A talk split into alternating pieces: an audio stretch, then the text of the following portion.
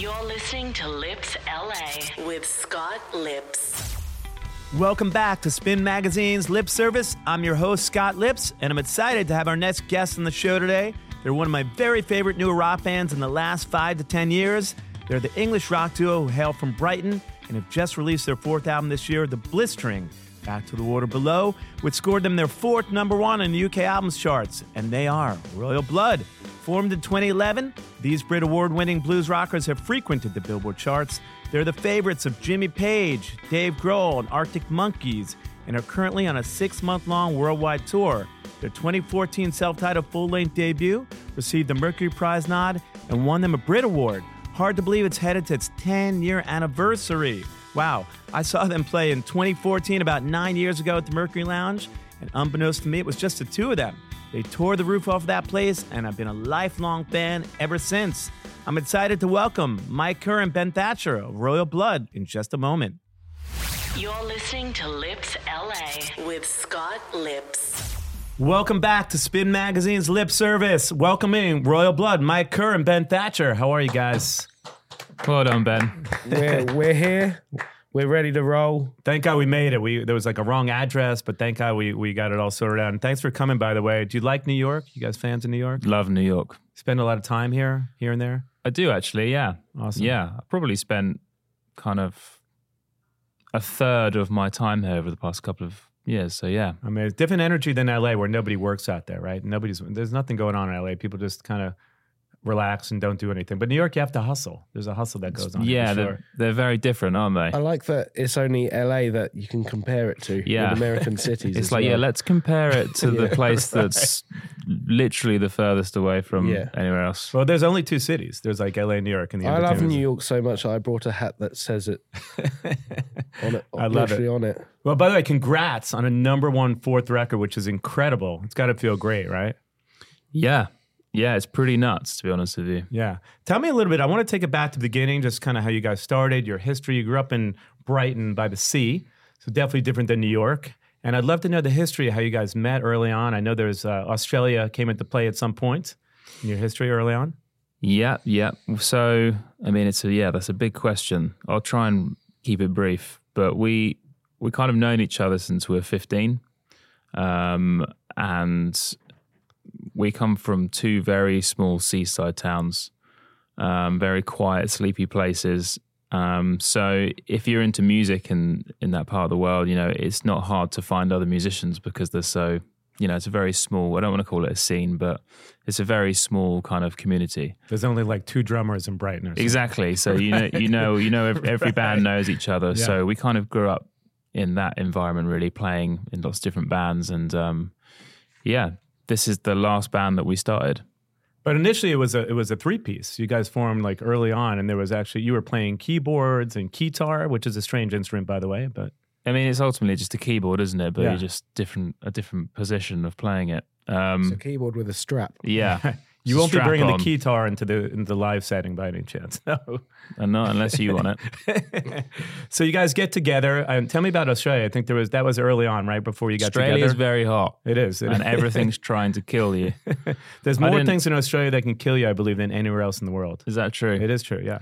Um, yeah, I went to Australia and um, I had a great time.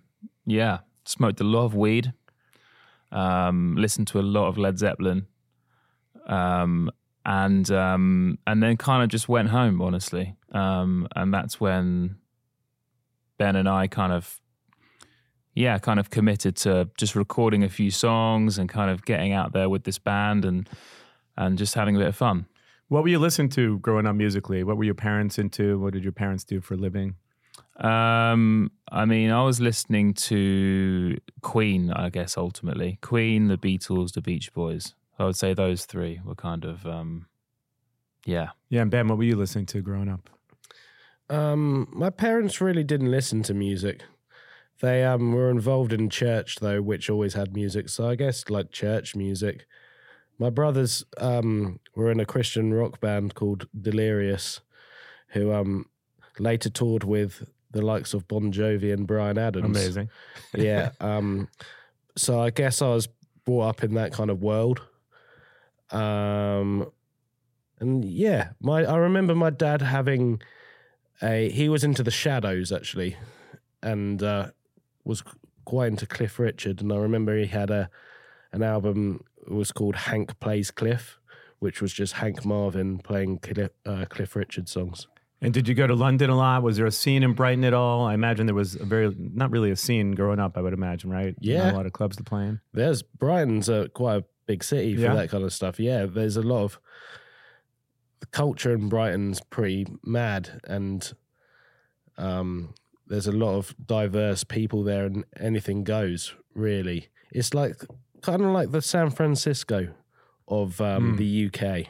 Seashore. And early on, it's funny because I know that you were saying, Mike, there's a lot of gigs where nobody saw you, and you know people don't know that there's all you know there's all that time you put in where it's all the, those Spinal Tap moments where you're playing for no one, not even the Mm. bartender, maybe. And you know, talk a little bit about the first gigs. I think that your first gig was at a pub, and that's kind of like the early beginnings of the band. Yeah, I mean that's the kind of environment that we honestly we're used to playing shows in. You know, um, Ben and I played in multiple bands together. We've done weddings together, um, and yeah, kind of everything you could imagine. So um, yeah, so the early Royal Blood shows were just essentially open mic nights, really, where we would just show up with our gear. Um, we didn't do, yeah, with that. That's just how. That's just what we always did, you know. So just normal beginnings, like any other band. But fairly untraditional to not have a guitar, obviously. I saw you guys at the Mercury Lounge. I think it was Mm. 2013, and I was blown away. I was like, where's the guitar? Like, Yeah. the, the sound was enormous. And sometimes I guess bands can kind of overcompensate when you're a duo by, you know, you've, you've got this incredible fuzz on the bass. And I was like, what's going on? Where's the guitar player? So no guitar player. But early on, how did you know that was going to work for you?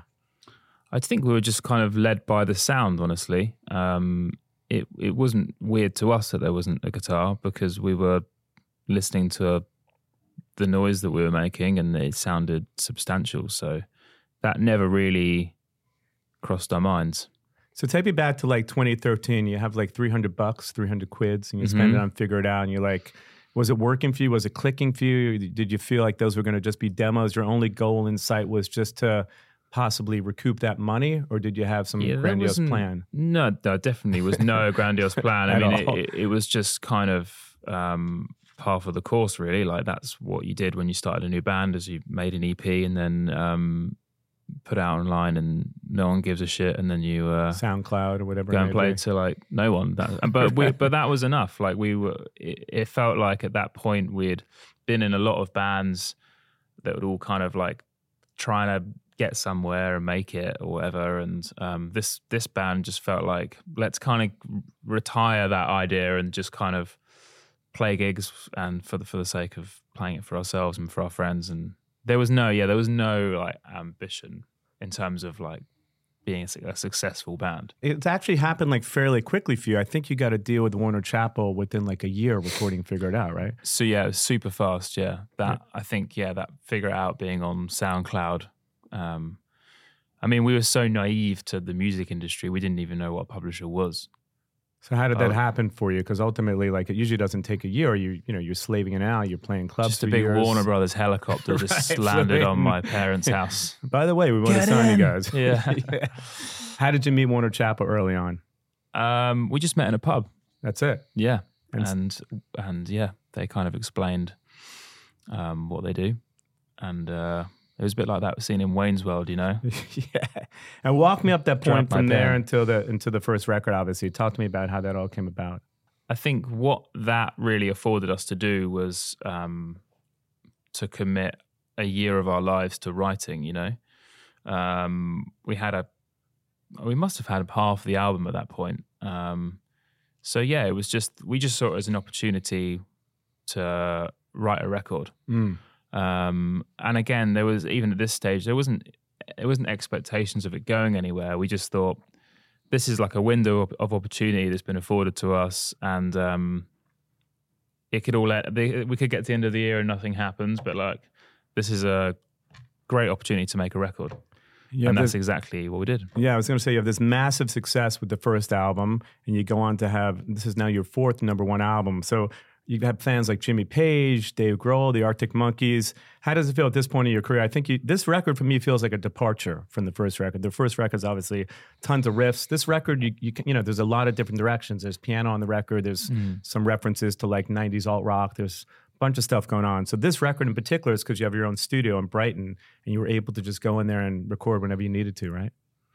Yeah, I mean, I think yeah, I think um, I think evolution is a, just a natural part of being a human being, and um, I think it's uh, it would be more surprising to have not changed musically over the past ten years, you know, um, and it feels like fairly incremental. It doesn't feel like we've ever taken unnecessary leaps forwards. It's Mm. it's just yeah, been a it feels like a natural growth every time we put a record out. Um, and yeah, like you were saying, having our own studio that's that's just something that's kind of come around quite naturally as well. Um, I think we've always been interested in being able to record ourselves. Um, and just seeing other musicians and artists having their own place and and kind of yeah how uh, how that can really serve creativity you know because it, it just means you can be in the moment and on the fly and you can you can record songs as you're writing them you know, and that kind of freedom is amazing Did you feel like you needed an outside voice? You self-produced this record, and before obviously you worked with a lot of people, Josh Homme included. So did you feel like at some point you need to show the songs to label, or they just let you do what you wanted to do at this point? i think our friends is probably who we were playing stuff to the most Yeah. So who do you Um, play it for when you're writing songs? josh price right. That's it. he can't be here today but Josh Josh Price, bless him, has heard all That's our it. demos. I think you get a feeling when you're playing a song to someone where you kind of, um, yeah, you know whether it's good or not, Yeah. or or you can pinpoint what's wrong about it, and um, yeah, it's kind of it, nothing's really changed from the very beginning of our, our band. You know, it's kind of we're just trying to impress our friends. But wait, do you take that feedback when if your friends say, "Hey, I don't really like Absolutely this tune"? not. No, I say don't talk to me ever again. Yeah, they're wrong. They're always wrong. well, it's, it's incredible. This uh, this marks the 10 year anniversary of the debut record. Actually, Yes. next year. Any big plans for the record? A lot of fireworks. A lot of fireworks. A lot of yeah. Ben's pretty into fireworks. Hollywood Bowl fireworks. Ho- We've Yeah. rented out the Hollywood Bowl.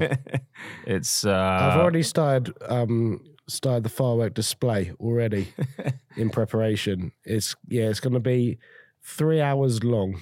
Amazing. I'll be there for sure.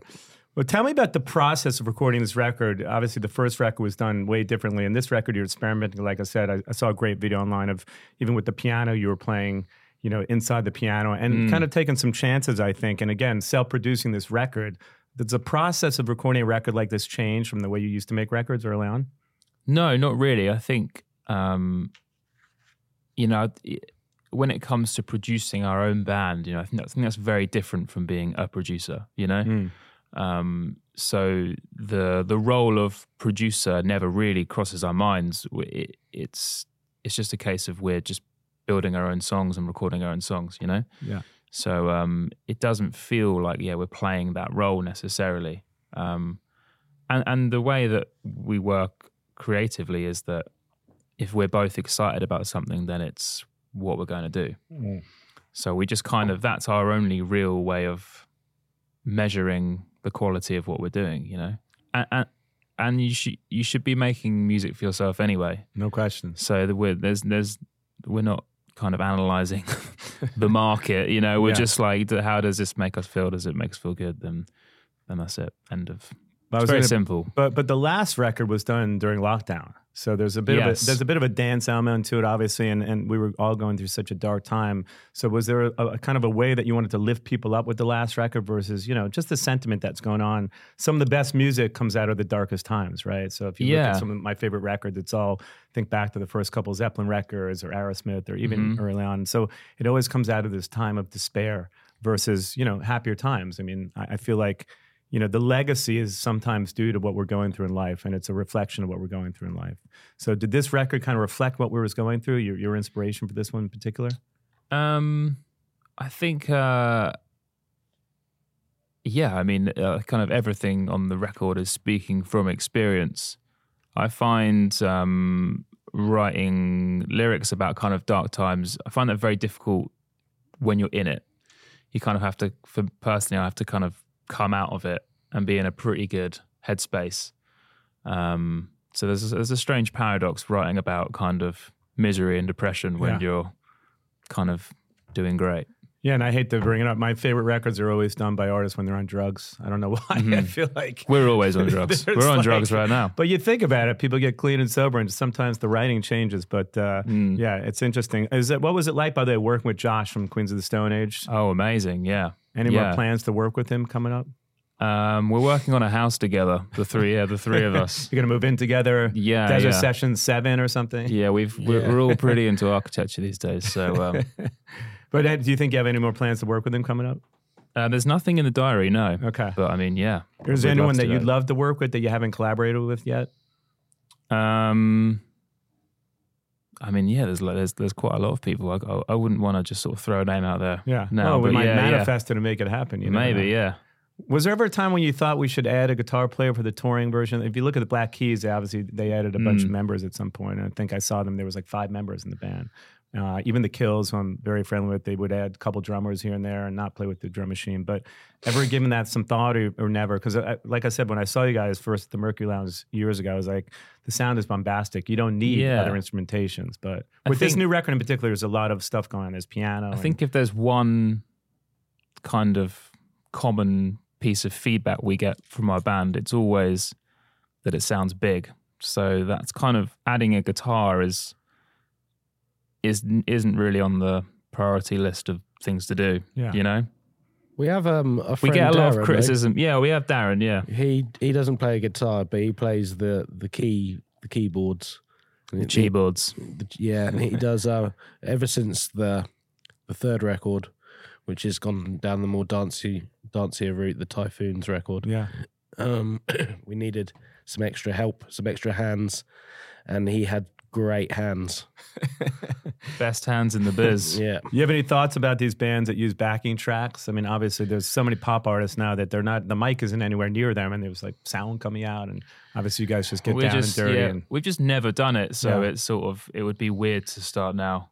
Um, and we kind of like the not being tethered to something. You know, we don't we don't play to like a click track or Yeah. anything like that. So we like the idea that it, it just leaves space for kind of yeah, anything goes. it's interesting. Some of the best songs come out of mistakes, right? And if you think about a Mm-hmm. song like "Tell Me When It's Too Late," I think it came about because you guys were just messing about, and the drum beat, I, I think, kind of was the the inspiration for the song, Yeah. right? A great Bonham-esque beat, by the way. thank you. Yeah. Stolen straight from his foot. so tell me about that. How did that happen? You, you, I you think start- that's a good example of um, how, where having your own recording space, or at least allowing time in a recording session for experimenting, can be really useful. Because we were chasing another idea and just kind of working on a, a drum sound, um, and getting a drum sound usually involves Ben playing the drums for five hours. Right.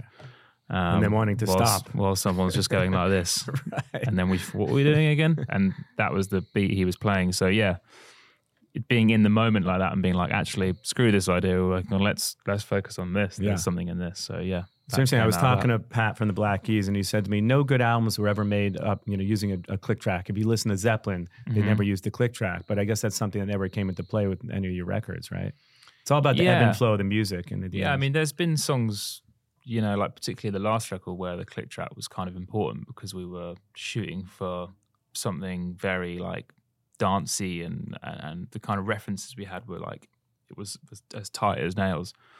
Whereas there's stuff on this record where it's it's much more yeah the songs were served better by not doing it that way. Mm. So I don't, I don't think there's a it's just kind of like everything we do when we're recording it's just like a song by song basis. Like what what does the song need? You know. It's a fantastic new record, by the way, and I want to Oh, touch thanks. base on some of it. You know, songs like "Pull Me Through," incredible song, and again, I think a departure. There's piano in the song. You never would have heard piano on your first record or two, and it was all about bombastic riffs, right? So again, talking about kind of branching out with this new record and different instrumentations and just going in different directions. Obviously, I, with the last record, I think you started to step out in songs like "Typhoon." There was you know, this dance, you could dance to it. You know, even the, the song you did with Josh Homme, ag- again, like just another take on what you were doing. Mm-hmm. I feel with the last record, you started opening up, and and every band progresses and every band evolves. So I feel like you really evolved with this album. So again, let's talk about like "Pull Me Through" for a second. An incredible track on the record.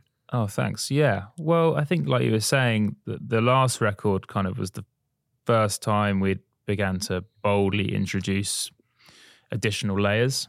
Um, not guitars. I'm sorry to say. I know. Yeah, I feel I feel like you I want mean, to it, get some it guitar. does sound like Yeah, a yeah. guitar, I have to say. Sorry to disappoint you. yeah. Um, so I feel like yeah, going into this album, we it kind of just we felt permission to kind of go for that, and it felt like we could. There was a broader palette there if we wanted it, you know, because I think some songs on the album, are, you know, are more layered, and then there's other songs that are more stripped back, and it was yeah, it's kind of liberating to know that.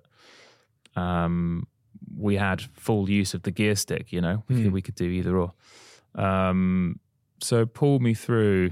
Um, that was, you know, written, I guess, mainly on the piano and as a pretty complete song, um, which was kind of fun because it meant going into the studio. It, it was, it was about really how we were going to musically support it. You know, I think usually it would be reverse engineered for us. Typically, for a song, we would either have a riff or or a groove in mind, um, and then we would kind of poke at it until it starts resembling a song. So yeah, a, a lot of songs in this album kind of were the other way around. So that on was a quite a yeah, Yeah. um, and we, we're always cross referencing what we're doing on piano or acoustic to make sure that it sort of melodically checks out as Mm. a as a as a song. So um, I think this time round it was just a case of realizing that the piano in that particular track was the really the spine of the song and and uh, and something that just made it sound new. Yeah, I heard you mention that some of your friends who obviously you're playing this stuff for thought this sounded like your first band. This record in particular, right? The first band that you had. Not my first band. or maybe your second band. what of your first I maintain that no one sounds like my first band. maybe not the first one, but Yeah. maybe. The, is it scary sometimes to change direction musically for you? it doesn't feel like change. It just feels like revealing parts of us that um, haven't either have been shown yet. You Mm. know, it's not like we kind of go digging around the genre basket and Right. pull out something and do, let's do that. Right. it's stuff that's um, yeah, it's the catalog of music that's influenced us over our whole lives. Um, and I think finding finding new territory is the reason to continue making records. Mm. You know that there has to be. We're in it for ourselves. It's all it's all very self indulgent. as it should be for sure. yeah. Do you find yourself writing on tour? Or is it mostly when you have a break? Like Mountains of Midnight, I think was written at a sound check, right? Yeah, I think sound checks is a good a good kind of uh, space to do that. Yeah. um, particularly where like for us like making records is also about the live show really Mm. kind of wanting to yeah equ- equip our show with with songs that are going to work well so when you're like in soundcheck you're literally like does this feel good in here because this is this is where ultimately where we're going to play it Never written a song in LA, by the way, right? Yeah, we have. Oh, have you? Okay. just not very good ones right. Not one to use. everyone's written a song in la Let's talk about this album lyrically. It's coming from a bit of a darker place for you. Do you feel like you're a bit more vulnerable on this record, just opening them up and kind of accepting on, on kind of who you are and being vulnerable to the outside?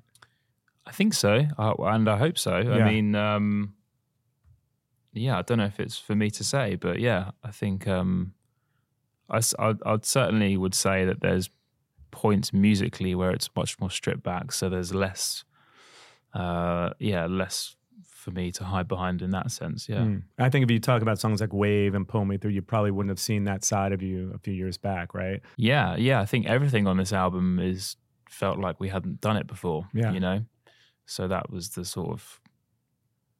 I think anything that felt like fresh or or, or a new take on on on something that that was the that was the green light for us to kind of pursue an idea. Definitely. And it's also interesting, like when you're young and you're broke, you have no money, lyrically, you're coming from a different place than when you have success, right? And then you're secure in who you are. And now this is your fourth number one record, right? So do you feel like your writing has changed just in terms of what the way you approach songwriting now?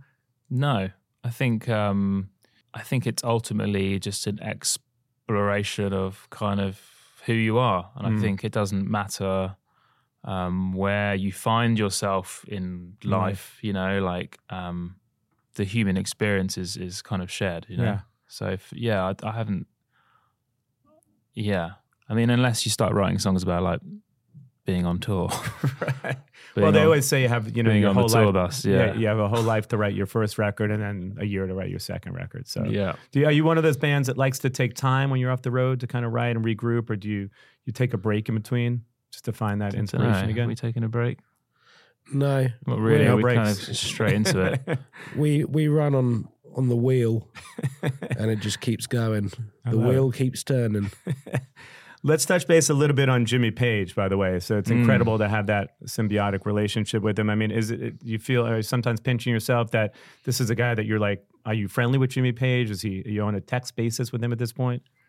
No texting, but um, yeah, I mean, you know, I think one of our first shows in New York, you know, he was at, and um, and you know, I think that was very early on in our career. You know, Mm. it was um, we were very much just being discovered. So yeah, having kind of his his nod of approval was yeah, it was wild, and um, I mean, obviously, Ben, you're a big yeah. Zeppelin fan. So were you a big Zeppelin fan too, Mike? Oh, absolutely. Huge Yeah. I mean, I would just listen to Zeppelin records and just like stare at the speaker. Yeah, yeah. There's an incredible documentary I saw today called Mr. Jimmy that's coming out about a guy in Japan who's actually a kimono salesman who wants to be Jimmy Page. You know, he's in a tribute band, but he literally like every performance from like 78 he can duplicate and Jimmy has seen him a bunch Wow. of times and yeah, so so when you meet someone like Jimmy Page and again, he's giving you awards and you presenting awards to him. This is definitely one of the highlights of our career. I feel like uh, it's got to feel good at that point, right, for you? Yeah, this it just uh, makes it very clear that you know this, like, he's so obsessed with music in the same way we are, and um, we'd all happily sit down and talk about, you know, Pedals and- ped- yeah, yeah, exactly, and, and just nerd out. And I think um, like whenever we've met someone who we've looked up to and or who's you know been a big influence on us, it always comes back to that kind of oh we're in the same Yeah. we're all we're all pursuing the same thing here, you know, and um, yeah, there's a there's a commonality, you know, that's that's powerful because yeah, we're all just we're all just chasing the same same thing. Definitely. I assume you're a band that would. I don't know if you look at the news with what's happening with AI at all. Artists like Drake in the Weeknd. There's this artist uh, Ghostwriter. Yeah. They used AI to create the song that was almost. Uh, you know, there was a, a chance it was going to be nominated for a Grammy, which is crazy when you think about it. Hmm. You're definitely not a band that would ever use that. But what are your thoughts on where it's going musically in this world today? Well, one thing's clear: we're all going down. yeah, sometime soon. you included. yeah. But do you have any thoughts on where that's all going? Because it's crazy that you can create a song through AI and that Yeah. that could somehow be eligible for a Grammy. I think um, I think we're too early on at the minute, but I think there'll become a time where people care about the origin of something. Mm. Um, but yeah, it's a it's a it's a big question. That's a whole other podcast. I It think. is. I also- podcast. I also think that um, music is the least of the problems for, Yeah. for AI. right. It's the writers, it's TV, it's film, it's things I like think that. it's going to get worse than that. yeah, art, Everything. also, loads of good's going to come from it as well. Yeah, I mean it is it is fairly interesting, but I guess like I look at the time, you know, back in the day with Napster and Metallica and what was going on. I think there's a, probably a way to embrace it and to figure out how to use it. But I I don't. Obviously, you don't strike me as the kind of artist that would want to use AI in your songwriting. It Well, probably- AI wrote this entire record. Yeah, did the So I cover. feel like a bit of a hypocrite, but yeah. Let's talk about the tour, by the way. Tour of Muses. Kick. Actually, you're doing the Sea.Hear.Now festival Saturday. Danny Clinch's festival, who's been on the show not long ago. It's a great lineup. The Foo Fighters, the Killers. Dave Grohl's a big fan of the band, which has always got to be great to see him too, right? Yeah, yeah. Again, like he, I would include him in the list of uh, mind blowers. Yeah. So that festival in particular, I know you're, you're kicking off there, and then you go all the way through December, I believe, right? Yeah, yeah. We're on a long tour. Um, so we've got this East Coast tour, got some shows in the back in the UK, West Coast, Australia, New Zealand. Amazing. And you haven't been Um, to New Zealand in, in a while, right? I think that's We've been, yeah, that was five. I want to say five years ago. amazing.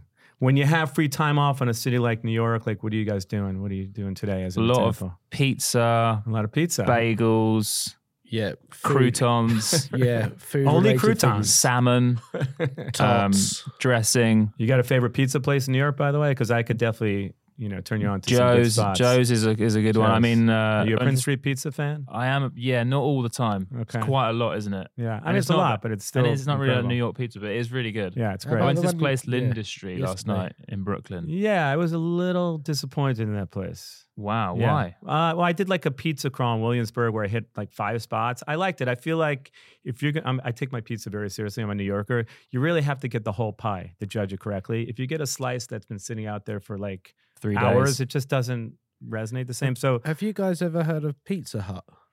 No. never. Where, where is that? I I went. uh, there's one in that square where the, the Times Square. Have you ever been to the Times Square? Have Don't been to think the Times. Square. Love the Times Square. yeah, the Square. Times Square has this place called the Pizza Hut. the Pizza Hut. yeah, and I thought it was going to be a hut. But It it was. wasn't. It wasn't a hut. It was a big No. building. More like an airport Yeah, yeah, yeah. with a salad buffet.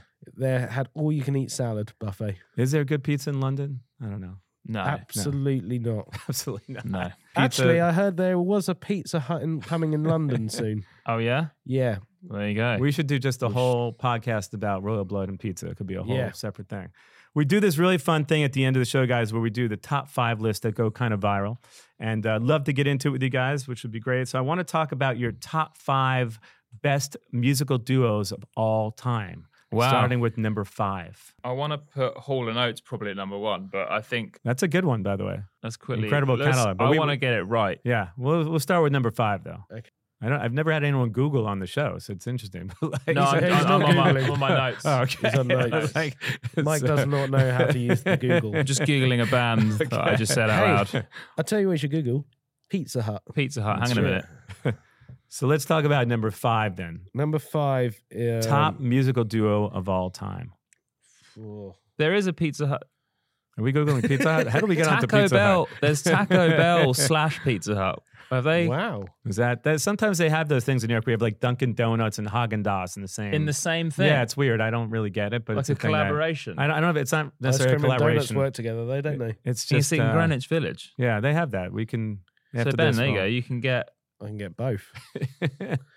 trying to think of musical duos. I'm trying to think how this I'm trying to think correlates about- to the. Uh, Forget musical duos. We got some uh, Dunkin' fast Donuts food and- duo over here. Yeah, does it I'm have to- putting Taco Bell You're and Pizza Hut as you're just number googling five. uh, restaurant to go together or something. But so we'll start with number five. We'll we'll take it back. Hall and Oates. Hall and Oates. Okay, just that, yeah. It Go doesn't on. have We need, to, we need to get some. Get Okay, everything Great number the, five. the White Stripes, number White four. stripes. Great number four. Death from Above. Number three. Oh God, Number two. I'm trying to think of you know not necessarily like bands, but just like duos. you know? duos like McCartney and Lennon. Yeah, They've got a bit. They're number, that's s- number. number yeah sixteen. See, I don't even know if that disqualifies. yeah, because I feel like That- that's a band, really. so I Okay, think of duos. Duos. Yourselves. Simon and Garfunkel. yeah. Yeah. Number two. and The number one the winner of, of the, the best duo- musical duo of all time. um, Drum roll, please. Taco Bell and Pizza Hut. so sorry, I'm getting distracted. Um, number one. I, I know what it is. Yes, Okay. you do. It is um, Whitney Houston and uh, who else was it who did um the theme tune for uh, You the Prince thinking- of Egypt? God, I The way don't you know. believe. stumped me. I think. That's the way we know. No, What's that one? Um, when who is it? Is it Tina Turner? No. Ike and Tina. Wait, I've got- Ike. No, it's we're Whitney into and this, hold on. Mariah Carey. It's Mariah Carey and Whitney Houston. I don't. I don't know if Who they. this? When you I'm believe, not sure if they qualify when we as a- believe, that's a duo. Is it? I That's don't know. two of them. That's. uh Whitney Houston, Mariah Carey. They are Whitney- two separate individuals, but I guess uh, for the purpose of this, Getting yeah, distracted again. I, Um, I- I might have let me- put, uh, let me find this one. that's the number one for you. Whitney Yeah. Houston. Oh, is this a song Yes, that they did together? Wait, together? we've forgotten. Oh, Um, have we forgotten someone? Uh, I love that list, by the way. An- Another uh, top five. We're going to get into the top five best riffs in rock and roll. I feel like this is an easy one. Yeah, for you this is guys. way. This is easier, I think. So we'll start with number five. I find it hard doing it this way around, but okay. Or you can start with number one if you I- like. Yeah, because then I. Um, Number five, uh, go on. "Paranoid" by Black Sabbath. Great one. I was going to say the immigrant song. Another great one. I mean, I know everything number reverts four? back to Zeppelin, I guess, right? But number four, Yeah. immigrant song. They're probably all going to be um, Yeah. Number three. Zeppelin songs, aren't they? Um, See, I would put "Figure It Out" in this list, but I can't Ooh. because I'm not really part of this conversation. It's more you guys. So number three. I think Guerrilla Radio. Or, or uh, Bulls on Parade. Yeah. Great riff. I think Bulls on Parade. yeah. Um, Number two. I I'm going to pick a Queens one. God. That's another. I mean, that's a task in Yeah. itself. Um, oh man, I don't know where to begin. There's so many. Is that a Queen song? we got Desert Sessions. We got a lot of stuff to choose from there. With a new record, which is phenomenal too. It is amazing. Yeah. We're number two. I'd put White Stripes, Seven Nation Army. Great. Uh, Great yeah, one. Yeah. yeah, yeah. I Okay. concur. And the number one greatest riff of all time. Uh, for me, it's immigrant song, but But didn't we? We already said immigrant That song, could right? be number did, yeah. four as oh well. yeah, yeah. Um, I don't know. Can we have it as well, can four we- and one? yeah, we'll do it- absolutely. yeah. Maybe a whole lot of love. I don't know. Um, I really like Dazed and Confused as a riff. Yeah. That could be number four, maybe. yeah, that before, and then we put immigrant Yeah. song number one. Yeah. All right, great list, great list. And Where one, does Pizza Hut and Taco Bell fit into this? That's what Uh, it's somehow it's going to be the next question. Your favorite fast food places in New York? Um, actually, the, the last top five I wanted to get into top five things that are your pet peeves about each other after being in a band for ten years together. Top five. Top five or year five? I don't know if I could name one. Maybe you don't have them. The good thing No, about being in a duo is you really don't have it. That's Sometimes. why we're here. Yeah. That's why it's going so well. Well, I know peeves. Just That's we have a lot of pets, but uh, no peeves. You get along incredibly well. You, In fact, the, never, pet, the pets are the peeves. you never really Too many pets. you never disagree. The disagree. pets are the pervs. He's got pervy pets. There, there are none, right? There are no. You guys Not never get each really. other's Pets or peeves? uh, either one. He's got pets, I do I have a dog. and I've got peeves. That's true. So, ne- PV amps. There we go. so you'd say you're one of those bands that get along famously, never get on each other's nerves at all, nothing like that. I mean, yeah, we pretend to get on for the money. Honestly, yeah, we fucking hate each Just other for the money. Yeah, we hate each Yeah. other. All right. Well, I guess that would wrap up the top five. of your, There you go. his- Well, one last one I'll leave you with. The top. I know these are all like your children because the new record's amazing, like we just spoke about. But if you had to name your top five best Royal Blood songs, what would those be for you? Um, Waves, which is off the new album. Yep. Um, Shine in the Dark, which is oh, that's off the new album as well. Yep. Yeah. Great Cool. track, by the way. Uh, probably Pull Me Through. Um, So it's all the new which record. is off the Yeah. new album, yeah, number three. Boilermaker. for me. Boilermaker. Boilermaker's great track. which isn't off the new album. Yeah. And I think we owe Figure It Out quite a lot. And Out of the Black. Yeah. A bonus track for Out of the Black, maybe. Yeah. But Yeah. do you want to ask us about our favourite ones? Yeah. those are your favorite ones. Or those are not your favorite ones at this point. I think these are the ones that we owe our career to. Have you so in terms of like playing the new record? Obviously, I think Saturday is going to be the first time that you're performing some of these songs, right? Yeah, yeah. We've um, only just started unveiling some of these new tracks. So Yeah. yeah, Four records in and such. Is it hard to create a set list at this point? So many great. The catalog's incredible. So many great songs. we've got a lot of terrible songs, so it's Well, pretty you got easy. Some, you got some great ones too. Um, it's actually more fun because um, there's options now. Yeah. If we came to see, would you be playing a bunch off the new record for this? We'll just be playing Saturday? Figure It Out. That's it. The just whole yeah, you want to hear it again? ten You got versions it. of Figure It Out. Give them what they want. well, the tour kicks off this Saturday. Sea.Hear.Now. It's a phenomenal new record. By the way, congrats again, number one in the Thank UK four Thanks, man. times. So we need a number one in the US now. And we got to get into the whole Pizza Hut conversation. How do we do it? How do we do Well, it? That'll be the next podcast. Maybe we do a Taco Bell collaboration, like it's Pizza Hut. Let's maybe it's let's song go in that Pizza Hut shoes. that could be It's that. worked for Pizza Hut. Why can't it work for us? By the way, the whole new record, the next record could just be about Pizza Hut and Taco Bell. That's a great idea. That's ex- way. it's called Pet Peeves. Continue, man. Royal Blood, I've been a lifelong fan. I appreciate you coming in. Check out the guys on tour starting this Saturday. By the time this comes out, the show will already pass. But you're playing in New York, Brooklyn Steel, Webster Yes. Hall. Yes. I think you're playing at the Wiltern in LA too, right? Yeah. Yeah. yeah. Not So- in that order. That would be terrible planning. It would be. and back to New York. But either way, I'll be at the show. So I'm excited to see you guys Amazing. from the Mercury Lounge to hopefully Brooklyn Steel or Webster Hall. So I appreciate you coming in. I'm excited to see you guys soon. And thank you so much, as always. Thanks, Thank man. you. Appreciate, Appreciate it. You're listening to Lipps LA with Scott Lipps. Check out Royal Blood and their fantastic new album, Back to the Water Below. See the band everywhere on tour. Follow them on social. Mike and Ben, thanks so much for coming in and looking forward to the next gig.